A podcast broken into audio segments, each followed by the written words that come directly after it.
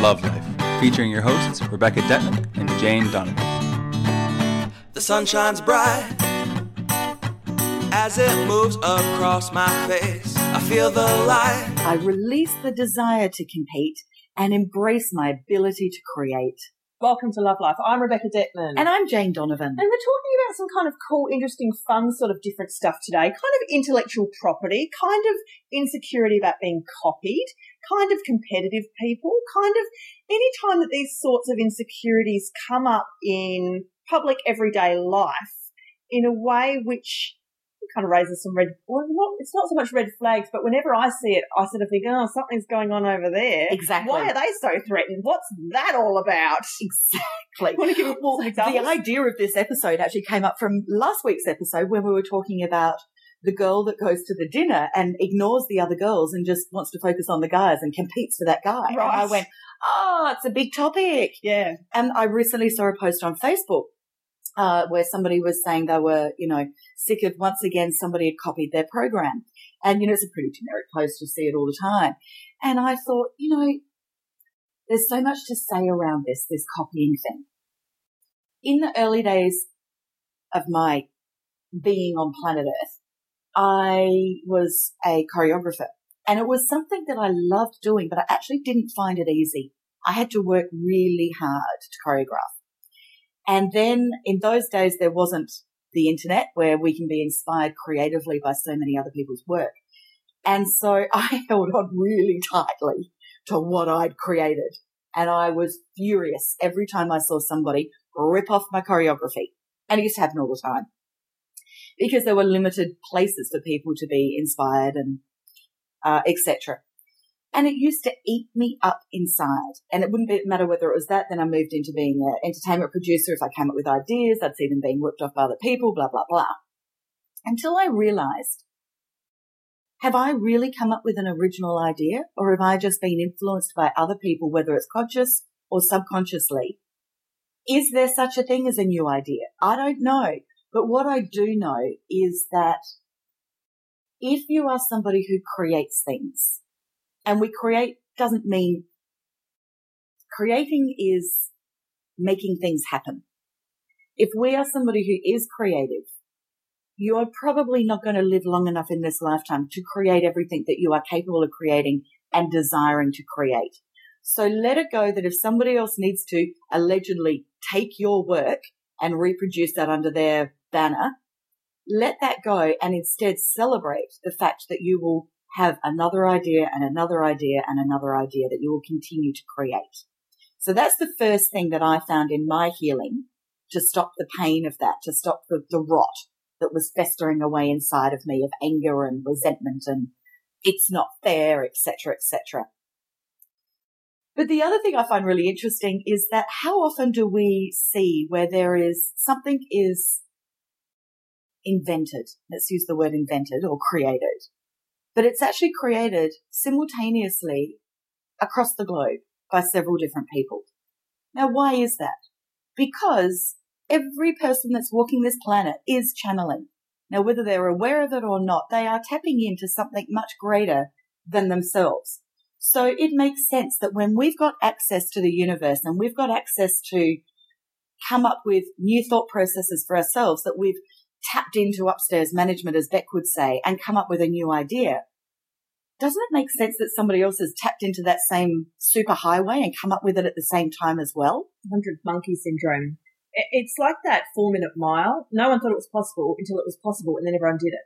And so all of a sudden, when something becomes possible, it sends this, as you know, Abraham was saying, rockets of desire, like these rockets kind of just shoot out into the atmosphere of possibility, just tingling with the energy. And this is, you know, also how I believe not so much fads, but trends really gather momentum. Because my girlfriend, we've had her on here, Christina Dreesen, who's the international trend forecaster, talks about this so fascinatingly about how trends come from wherever there is a gap or a longing or a yearning or a need. So if everyone's over here doing this thing, it means soon the other thing's going to be needed because we'll, the pendulum will swing back to, oh, we haven't done this for a while. Let's go back over here. So in fashion, it might be, well, we've done brown fur for ages. Let's go to shiny metallics or, or soft pinks or something, or floral goes to stripes, or I don't even know. But it, it's always kind of goes to the polar opposite of where we've been, you know, long skirts, then we go minis or pants or, you know, and, but then when it's, it's greater concepts like, um, well, I always think of the supermarket as the classic. Yeah, right. You know, we used to have, we used to go to the, the, the little guy with the fruit and veg and we'd go to the butcher and we'd go to Milk the baker and we'd go to the, exactly. And then these big super supermarkets came out and that was all convenience and easy and fast. And now we're all going back to the little stores again. That's right. It's, it's exactly that kind of stuff that, that I'm talking about. Um, and so when, when trends begin to, to, to gain momentum, it's fascinating because you'll hear the people that go to the big trend conferences in, in Europe and America and, and they basically go to find out what the world's going to be doing in say two or four years time. So on the catwalks in 2019, we're actually going to be seeing this because it's been prepared now and it's, it's going to gain momentum until it gets to that point when the whole world knows about it. Now, what is interesting is that all these people will show up at these big conferences and they'll find that everyone who's presenting who hasn't collaborated, who haven't talked, who've got nothing to do each other are all showing the same things. How do they do that? Well, that's kind of a psychic spiritual ether, isn't it? That Jane's talking about. It is. about. It's tapping into the superhighway of information. And the very first psychic I ever saw who was super old school, like God bless her cotton socks. She's just the kind of give psychics a bad name, but like, like she was great, but not so great at the same time. But you know, and because like a lot of those little old lovely backyard ladies who are genuinely brilliantly psychic, but they've got so much of their own unhealed wounds and baggage that they've never worked on that everything comes through this quite muddy filter that you sort of you can't always trust everything you get from them because they see a hot young woman come in the door and they're immediately threatened. So they tell Yeah. you you're going to have a miscarriage or a car accident, whatever. No, she wasn't quite that extreme, but I, I do remember she said to me something like something very fear based, like, oh, I had that if too. you get a good idea, you hold on to it very tightly because the Mhm. minute that you have that idea, it can go up and everyone will know about it and they'll steal it and take it from you. Take it from you, Jane. Stolen. well, that that is that's very much hold your card, hold your cards close, to Close your chest. your chest. Be careful who you tell. Yes. Everybody's out to get you. They're all going to take a good idea. Well, guess what? Most people are not doers. Most people go, oh yeah, that's a good idea. I'm going to do that too. But guess what? They haven't got all the other skills that it takes to pull it off. So No, don't worry that's about it. But even if they did, competition is healthy. It gets you to be motivated to do your version of whatever it is you're doing the best you can do. And you know, people, I'm aware of my so-called competitors. I actually think of them more as, um, well, they're not co-workers. What are they? They're just other people within my industry. They're in the industry. You know, I'm aware of what's going on in my industry. Do I spend hours agonizing over it? No, not at all. I'm scrolling- so busy worrying about doing my job the best I can do it Yeah. And how I can improve and continually evolve my businesses so that they can be the best versions of themselves. Like, it's one thing to have a healthy take on what your competitors are doing. It's probably smart in business. It's another thing to be spending hours scrolling somebody else's Facebook page, ripping off the colors and the theme of their website, like this woman said, stealing her program, like that. I mean, a lot of that does get into intellectual property, which is a really quite interesting area, but you know, it's interesting. In a lesser version of this, Jane, I've got a friend that every time I see her, whatever she says to me, she'll always follow it up with, but don't tell anyone, will you? You won't tell anyone this, will you? You won't say anything to anyone, will you?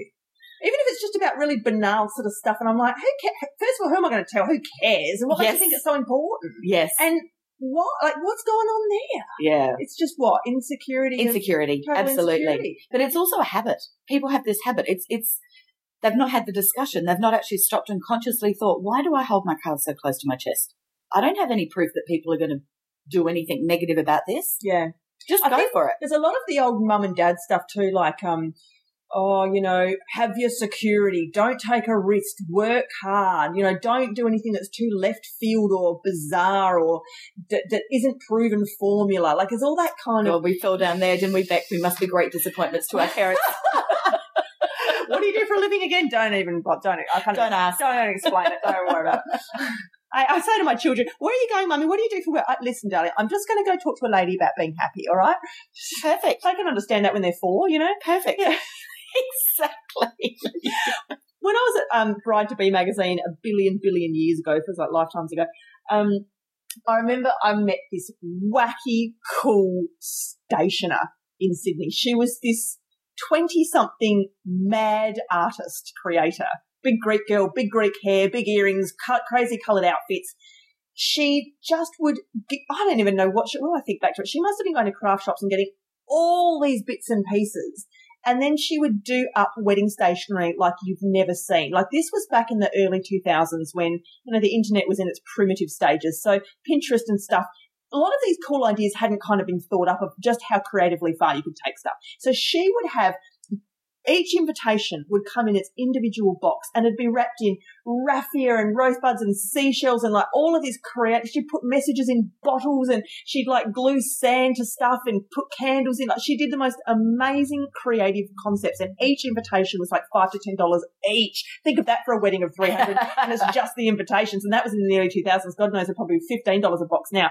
Anyway, none of this stuff had kind of been seen before. I mean, it's as crazy as that sounds, because I know that sort of stuff is so run of the mill now on the internet and whatever. And, but she was really being a pioneer. Now, of course, what happened was every other stationer in Sydney went to the bridal expo, walked past her tables where there was a huge crowd of people going, Oh, look at this. Never seen this before. What was happening was not only were the brides themselves going home, going to craft shops and copying what she was doing on the cheap, but the other stationers were just totally blatantly, not even embarrassedly ripping off her ideas, like complete rip-offs.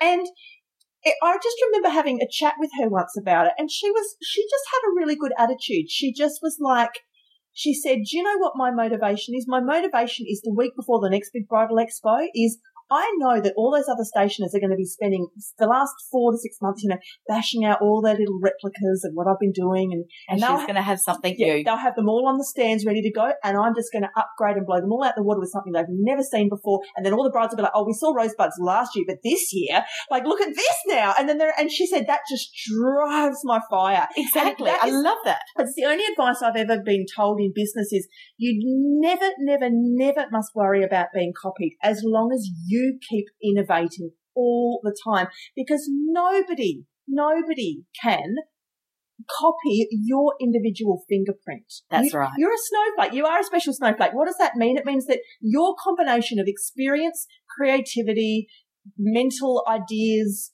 you know, motivation, inspiration, soul purpose is a unique fingerprint nobody in the world can copy what who you are. And essentially, isn't that all business is? You're just being paid to be who you are, or it should be yes. if you're if you're yes. really in alignment. Yes. Um, Jane. And the reality is that she probably had all of the clients that she could handle anyway. So what's the competition? You know, it's yeah. And this is the next point. Is that so? I got an email from a friend the other day. She's like, oh, "I'm having such a down day. I just feel so depressed because this idea that I've been generating for like the last 18 months quietly in my home studio and I'm writing a book and I've got all this idea around it and everything. I've just seen that there's a woman in America who's already branded it. She's already doing it. She's already out there and it's all done. And I just feel so disparaged in my. But it's not done here. And, and I said to her, are you crazy? It's okay. First of all, you're going to be completely different to her because you're you and she's her. And people always have different tribes. They have different vibrations. Also, there's, has anyone noticed how many people live on the planet lately? Like it's about six billion. Do you think one person is enough to cover off six billion people's wants and needs? Exactly. We need to embrace abundance in the sense that we oh, need as many naturopaths yes. as we can get. We need as many awesome primary school teachers as we can get. We need as many psychics as we can get. We need as many cool revolutionary women in leadership in government as we can get. You know, there's no, there's no tap on this. Like there's, and this is why I'm fascinated by when, when gurus will say, oh, everything's copyrighted. You must not reproduce anything. Yeah. You know what? We say about our love life content, go for it. Because we need more people that are spreading stuff like this. Yes. We need people to be doing it. You know, the whole HSP thing. I didn't invent that. I learnt that from Dr. Elaine Aron.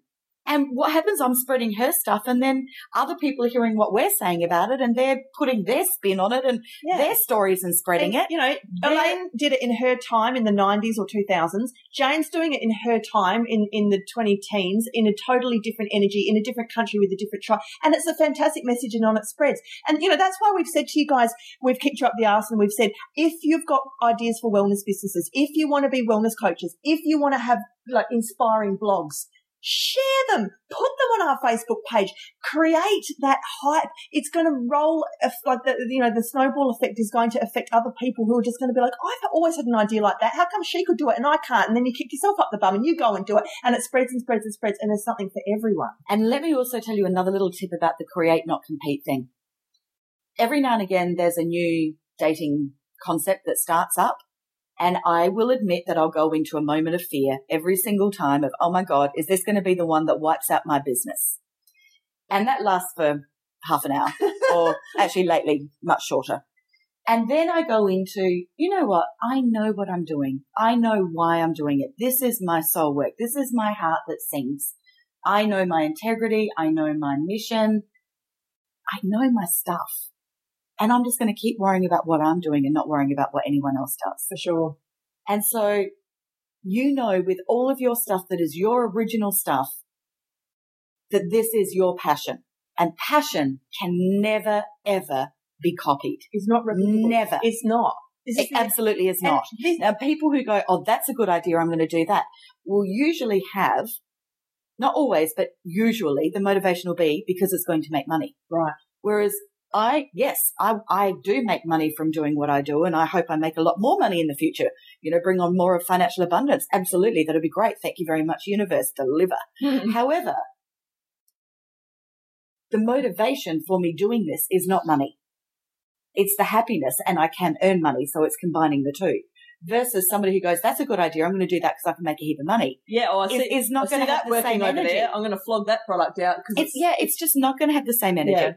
But the other thing that I want to bring back to humbleness of being a creator is that I remember very distinctly coming up with a, an event theme that I was doing when I was producing that I was absolutely sure was mine. And I, and it was a fabulous event, cost the client a squillion. I used to say I was very good at spending other people's money and having great parties. However, it was quite a few years later that I was still, you know, I can't remember whether it was, I think it was in a journal, an old magazine that I was going through. And I realized I'd ripped off that whole theme, the whole theme. I'd seen it in a magazine, in an industry magazine, oh, and I not registered consciously and I'd reproduced it. Now, of course, because it was just a photo, um, I reproduced it in my way. But we don't know where our inspiration comes from. Sometimes it's from a conversation you had with someone. Sometimes it's from something that you saw or watched or listened to. We don't know. So I'm also humble about anything that I create. Recognize that it is a co-creation with the universe. And that may mean that I've been inspired by somebody that's in this lifetime, or maybe I, t- I plugged into something upstairs management gave me a great idea. But I don't know where it came from. All I know is that I enjoy creating and I don't do it alone, that it's a big team that does it. And therefore that keeps you humble because that keeps you going, you know what, maybe I have ripped something off. I'm sure I've ripped off, I've ripped off is an Aussie expression. I'm sure I have stolen or copied is a better word. I'm sure I have copied other people's work many, many times without consciously realizing it. But then I look at when I wrote my first book. I was inspired by so many different authors. There would have been bits that were taken from their teachings that I've then put my own spin on it.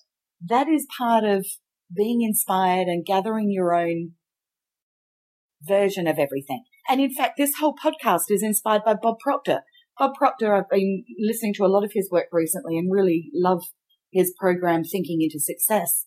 And one of the things he talks about is to create, don't compete. And hence the title of our podcast for this, this week. yeah. It's like um, And if you, if you have been influenced by somebody, just reference them. like It doesn't make your stuff any less because you've been influenced by somebody else. It's like that old adage about there's there's nothing new under the sun and and uh, you know there's only seven stories. It all just kind of goes around and around again. And like Lauryn Hill raps in one of her songs there, everything you do has already been done. Like it's it is, but but you know, there's always freshness that that can be that can be brought into it. But Exactly. I I want to talk about vibration because that's actually what. I think both Jane and I are really talking about here when we talk about the fact that you and nothing you ever create is replicable. Why? because it's not a product, a brochure, a color, a logo, a service, a software product, an app. It's none of that stuff. It's a vibration. It is a vibration. Now, because this is, this actually, this episode seems to be, in a sense, quite business geared. It's like we're actually talking a lot about business today. Um, Well, except that let's bring that back to dating. yeah, Are you true. competing for the guy? Okay, Are you true. competing for the girl? Well, we're talking. Let's talk about competitive people in a minute because that's kind of a different realm. It's kind Oh, I could do a whole podcast on that. Right. just come back from yes, yes. international sporting event. this is true. Um, but you know, when we look at um, that little old dinky Italian diner down the road, which has been there since 1957, it hasn't changed its menu. The lino is peeling. It's not that you know, it's it's a bit shabby. It's always packed and has been for five decades. Like these kind of places. What you know, there's other Italian places, there's smarter Italian places, there's places with more expansive menus, there's places with better decor, there's places with better parking, whatever, there's places that are open more hours. How come they don't have the same buzz as this place? If you were to quiz any of the people that religiously always go to that iconic old Italian diner, they'll give you answers like, um, if they're really probed, they, and they're quite self-aware, they might say things like, just when I step over the threshold, it's just this feeling of I always feel warm there and they treat me like family there. And you know what they're basically saying is it's like they're going home. It's like they're being given soul food. It's it, what they're saying is they're getting a vibrational delivery. They're getting an experience. That's a great example. They're buying an experience. Another one would be when you go into a home. You're looking for a new home. You're buying house shopping. And you go into all these open inspections. You can go into two identical homes. One feels great. One doesn't. one feels cold. And, you know, it's, you could argue it's like Apple versus Microsoft and what went on there when Simon Sinek wrote in his book Start With Why. And he talks all about why do some brands succeed when others don't, when technically they're the same fucking junk made in the same Chinese factory or whatever it is. But it's because not, okay, Apple is not made in a Chinese factory. I take that back to all Californians and Silicon Valley people who are doing a very good made in America job. However, the point is Apple is selling a vibration. They're selling a, are you cool? Are you innovative? Are you into cool, clean lines and slick, you know, interfaces? And are you into being ahead of the game? And are you into this kind of posse? And are you, that's what they're selling. It's a vibrational club. It's not a product in a box. It's not a price tag. Especially when you look at their eye products that everything smashes and the cables don't work. And yet what happens?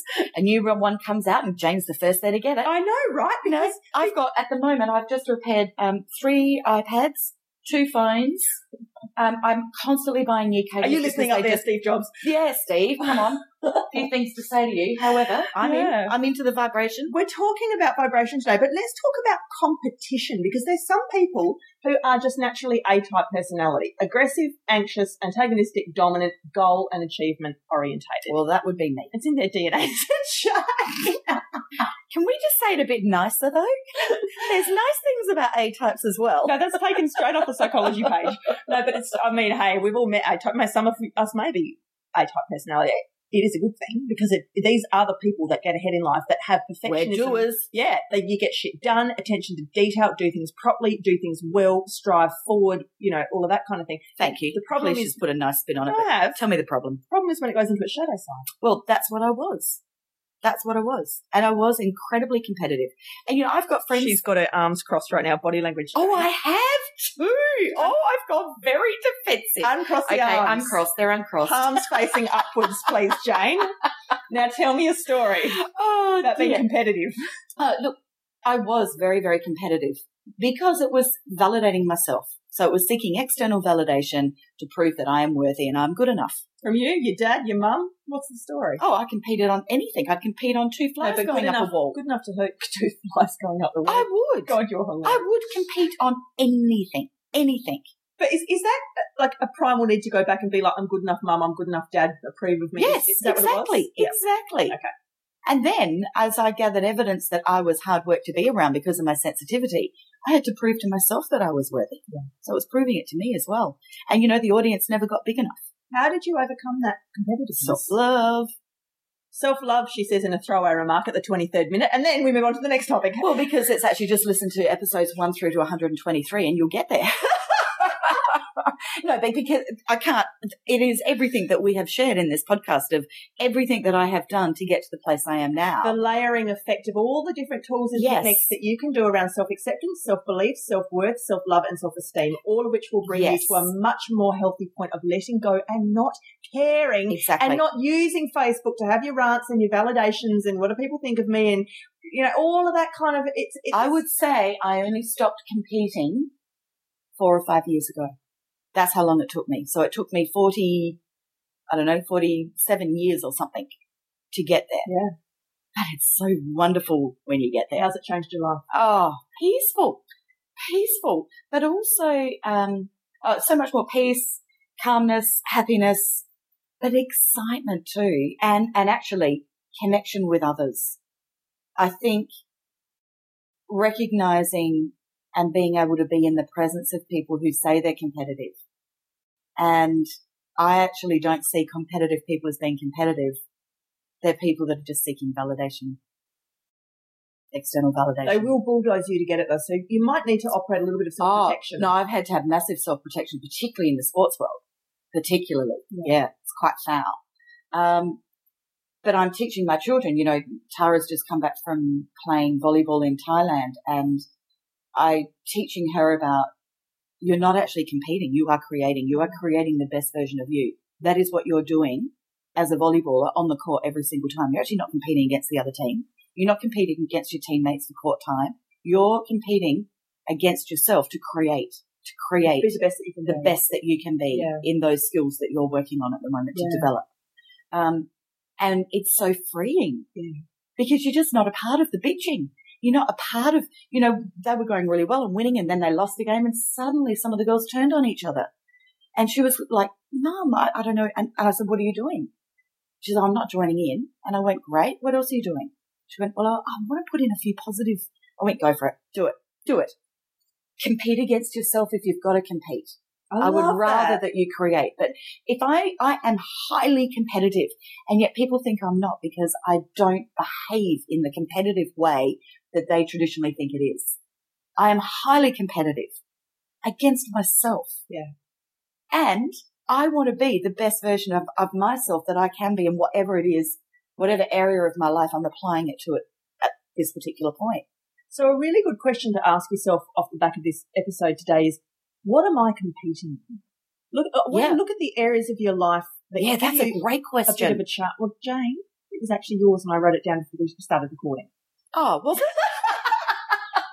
oh, thanks for the kudos on that. Yeah, so now I'm attributing that back to you. No, but J- Jane did. Because otherwise she could have been stealing. I just stole Jane's intellectual property. Do you like that twist? Who, hands up who likes the twist? No. Okay, no, because at the start of the episode we were brainstorming a whole bunch of stuff, and one of the things that Jane just said is, here it is on the computer. What are you competing in? So let's ask ourselves. Let's look at the areas of our life that carry a bit of a charge on them. What gets your hackles up? What makes you go, oh, I have to be better than, or oh, what's she up to, or, or you know, and whatever it is. Again, it doesn't have to be business. It could be, you know, does the lady It next be, door do you have the best figure? Bake do you better pies of your than you? friends? Or do you, yeah, Yeah. exactly. Are you Yeah. the best present, uh, well presented? Are Yeah. you the prettiest? Are you the funniest? Are you the cleverest, the kindest, the whatever? yeah, all of that kind of stuff. And we, we really want to be looking at, though it's never about the thing that you think it's about. It's, that is merely a mirror or a trigger, as always, for a more deep seated insecurity or self-worth issue that you haven't quite made peace with yet and come to terms with yet. So you can use those little red flags out there in your life, the things that are pushing your buttons and getting under your skin.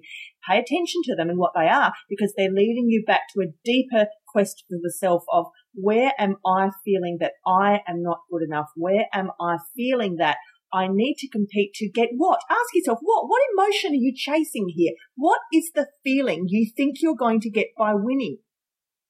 And you might actually be surprised. It's probably just something basic like, okay, I'm good enough. Good enough according to whom? The judges? And that is often it. You know, when I see parents that are badly behaved at sports, um, it's always because they want their child validated. They want their child seen, heard. Oh, they're living out their own bloody inner child issues. Well, they there. are, but at the same time, the way Beauty to soften that, I make sure when I pick the instantly the aggressive parent, um, is to instantly compliment their child. Instantly, and it just softens it all. Gotcha. I've got to sit next to them, then I've got to soften it. God, you're clever. Yeah, you- You're the one that's got to sit with them in the grandstand. that's it, exactly. Exactly. I release the desire to compete and embrace my ability to create. We hope you've enjoyed our episode today on creating, not competing. I think that's a lovely topic and it's a beautiful one to take out into your lives.